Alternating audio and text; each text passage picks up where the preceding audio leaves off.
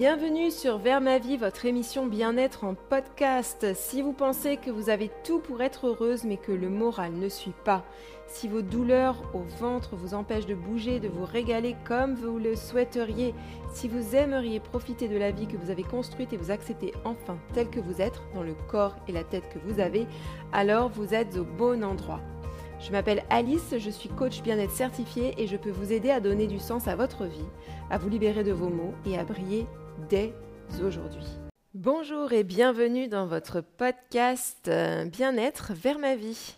Je suis Alice et aujourd'hui je vais vous expliquer pourquoi il est difficile pour certains et certaines d'entre nous de mettre fin à une habitude mais surtout comment il est possible d'arrêter de boire, de fumer, de grignoter ou encore de se ronger les ongles, si bien sûr on le souhaite. Personnellement, c'est un travail que j'invite toute personne à faire tant il est puissant et nous apprend sur nous-mêmes. Donc écoutez bien. La semaine dernière, je vous expliquais le fonctionnement de notre cerveau qui ne se fait pas prier dès lors qu'une tâche doit être automatisée. Je vous parlais du cerveau primitif et du néocortex, deux parties de notre cerveau qui ont chacune une fonction principale. Le cerveau reptilien, ou primitif, est le siège de la mémorisation. Il assure nos besoins fondamentaux, respirer, digérer, se reproduire, de la manière la plus efficace qui soit. Son ultime but, nous maintenir en vie. Sa programmation est si efficace que nos réponses sont souvent immédiates. Pensez à la conduite, par exemple.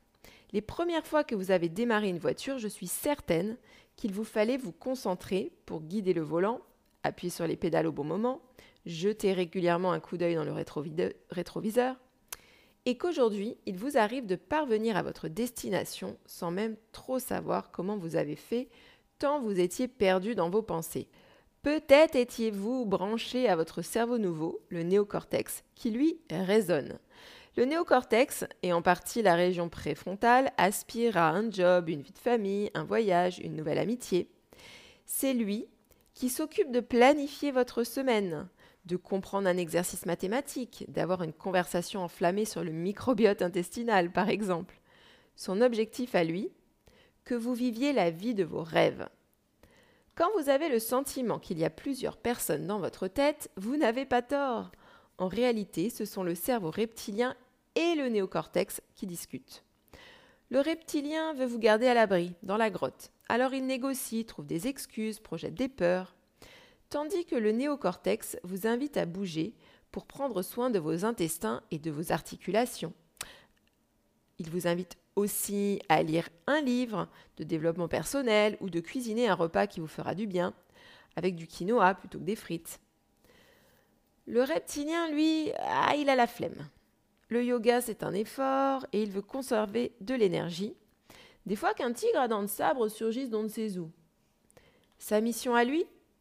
Ressentir du plaisir, éviter la souffrance et faire ces deux choses de la manière la plus efficace possible sans trop dépenser d'énergie. C'est pourquoi le combo canapé Netflix cookies lui plaît assez. Au chaud dans son appart, avec du sucre dans la bouche et pourquoi pas la main dans le pantalon, il est content.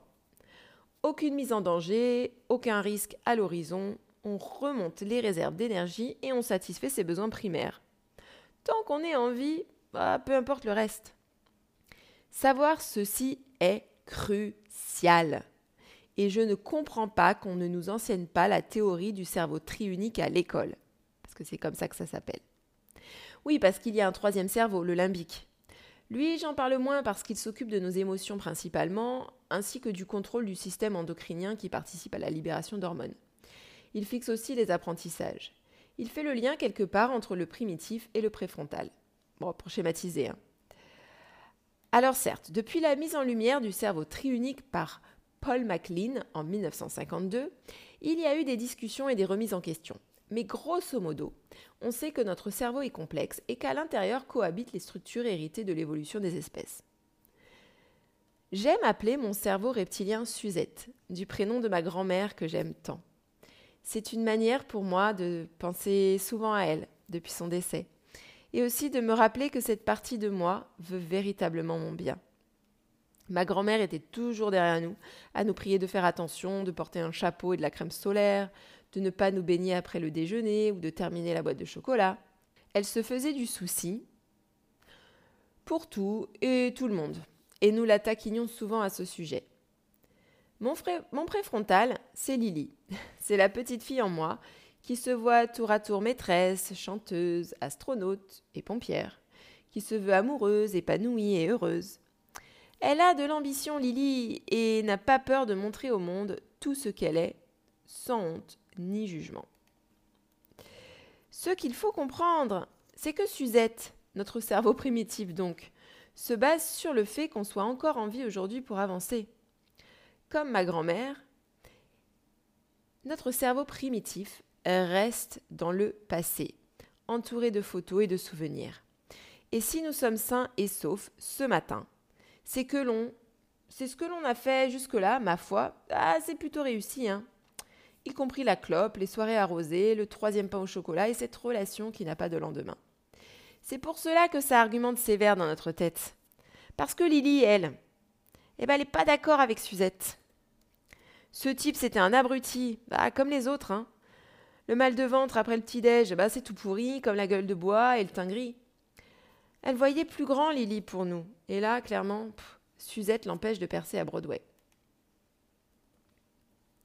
Sauf que Suzette, la maline, elle a mis en place une super stratégie pour nous clouer sur place, histoire de ne pas prendre le risque de croiser un lion ou un virus en allant se promener. Elle nous envoie des shoots de bien-être dès lors qu'on satisfait un besoin vital. Comme l'instit qui donne un bon point après un comportement qu'elle juge acceptable, notre cerveau nous balance de la dopamine quand on coche les cases respirer, boire, manger, éliminer, se protéger du froid et de la chaleur, être en sécurité, dormir, se reproduire et je rajouterais même sociabiliser. Car l'être humain étant grégaire, il se regroupe pour garantir sa protection, sa survie. Merci donc Facebook et Instagram. La dopamine, c'est les petits papillons à l'intérieur quand quelqu'un like notre photo sur les réseaux sociaux, quand on glisse dans sa bouche un morceau de chocolat, quand on boit de l'eau fraîche en été, quand on fait l'amour ou qu'on se colle au radiateur en plein hiver. C'est un neurotransmetteur qui nous signale encore et qui entre en jeu dans le circuit de la récompense. Circuit qui a beaucoup fait parler de lui depuis Pavlov et ses chiens. Vous connaissez, sûrement l'histoire, non? Le médecin et physiologiste russe a développé la théorie au tout début du XXe siècle selon laquelle les réactions acquises par l'apprentissage et l'habitude deviennent des réflexes lorsque le cerveau fait les liens entre un signal et l'action qui suit il est parvenu à cette conclusion en soumettant ses chiens à l'expérience suivante. Dès qu'il leur apportait de la nourriture, il sonnait une petite cloche. Les chiens salivaient. Bientôt, ces derniers salivaient au simple son de la cloche, sans nourriture à disposition. Si nous ne sommes pas des canidés, nous fonctionnons de la même façon dans bien des domaines, puisque l'anticipation d'un repas ou d'une partie de jambes en l'air peut suffire à nous stimuler. Les personnes qui décrètent ne pouvoir démarrer la journée sans un café ou deux témoignent d'un bel exemple de conditionnement. Jusqu'à l'âge adulte, elles étaient parfaitement capables d'avoir une matinée remplie sans caféine. Seulement un jour, elles ont indiqué à leur cerveau que bah, le café, ça pouvait leur donner une belle dose d'énergie. Ni une ni deux, ce dernier a noté le lien de cause à effet, l'a vérifié quelquefois, puis l'a inscrit dans son petit carnet des choses qui marchent plutôt bien pour assurer notre survie. Idem avec la cigarette qui permet de relâcher la pression quelques minutes, les ongles que l'on grignote entraînant une baisse de notre niveau d'anxiété, le verre de vin qui apaise les tensions ou encore le petit pot de glace qui fait frémir les papilles le temps ben, d'un court instant. Je vois une bouteille de vin rouge sur la table, ou bien je songe à un ballon de rouge. Je pense, hmm, j'aimerais bien un verre. C'est la fin de la journée. Hum, je l'ai mérité, c'est mon moment à moi. Ah ouais, ça va me détendre. Et puis qu'est-ce que ce sera cosy, siroté dans le canapé? Je ressens du désir. Je me sers un verre de vin rouge, et dans mon corps, tout s'apaise immédiatement. Petit shot de dopamine, qui vient confirmer ma pensée initiale. Ah ouais, carrément, le vin rouge, ça me détend. Pratiqué plusieurs fois, ce schéma se transforme en habitude. Aussi, boire un verre ou deux de vin tous les jours ne fait pas de vous une personne qui a un problème avec l'alcool. Pas plus que quelqu'un qui croque une tablette de chocolat tous les soirs après le dîner, ou boit six cafés dans la journée, ou qui s'arrache les petites peaux des doigts jusqu'au sang n'a de problème de comportement. J'ai fumé pendant dix ans. J'ai rongé mes ongles pendant trente ans. J'ai bu un verre de vin régulièrement et je n'ai juré que par le café pendant presque vingt ans. Et tous mes efforts avant, récemment, ont été vains pour arrêter. Que ce soit dit clairement ici, ce podcast n'est pas une injonction à arrêter de fumer, de boire, de manger ou autre. Hein. Je suis la première à rouspéter quand je lis dans mes bouquins naturaux que le café c'est mauvais. La raison pour laquelle je voulais stopper toute consommation de produits excitants, c'est que j'avais repéré leurs répercussions sur mes brûlures d'estomac et que j'étais désormais à un stade où j'avais envie de privilégier des moments de confort digestif à des moments de fausse détente. Car les excitants, cigarettes, café, alcool, produits très sucrés, sont des faux plaisirs. Ce sont des produits qui apportent une réponse brève à une émotion que l'on ressent. Et qu'à long terme, ils peuvent entraîner des résultats que l'on ne veut pas dans notre vie. Tout simplement. Pour moi, la seule bonne raison pour démarrer ou cesser quelque chose, c'est d'en avoir envie. Le reste, les autres, les articles scientifiques, les morales, etc., on s'en fout. Ce qui compte, c'est vous. De quoi avez-vous envie? D'un verre d'alcool chaque soir ou d'une tête claire et d'un œsophage non irrité au réveil? La réponse est personnelle à chacun, chacune. Je connais des personnes qui ballonnent après avoir mangé un produit laitier et qui préfèrent l'inconfort du ballonnement à l'inconfort d'un repas sans fromage. C'est un choix personnel. Personnellement, je préfère le confort de ma digestion. Alors j'ai mis de côté la cigarette, l'alcool et le café, et puis je ne me ronge plus les ongles depuis peu. Ça c'est parce que j'avais envie de pouvoir mettre du vernis surtout. Ce qui est fou, c'est que grâce au modèle, j'ai pu y parvenir sans trop de difficultés, sans résistance ni volonté. Et ce sera le sujet de l'épisode de la semaine prochaine. Une fois que l'on sait comment une habitude se forme, on peut la déformer. Finger in the nose, ou presque. Rendez-vous donc lundi prochain même heure, même endroit, pour découvrir comment abandonner n'importe quel comportement sans sentiment de déprivation. Merci pour votre écoute. Bonne semaine. Si cet épisode vous a plu ou inspiré, n'hésitez pas à encourager cette émission en notant votre ressenti sur votre plateforme d'écoute préférée et en le partageant.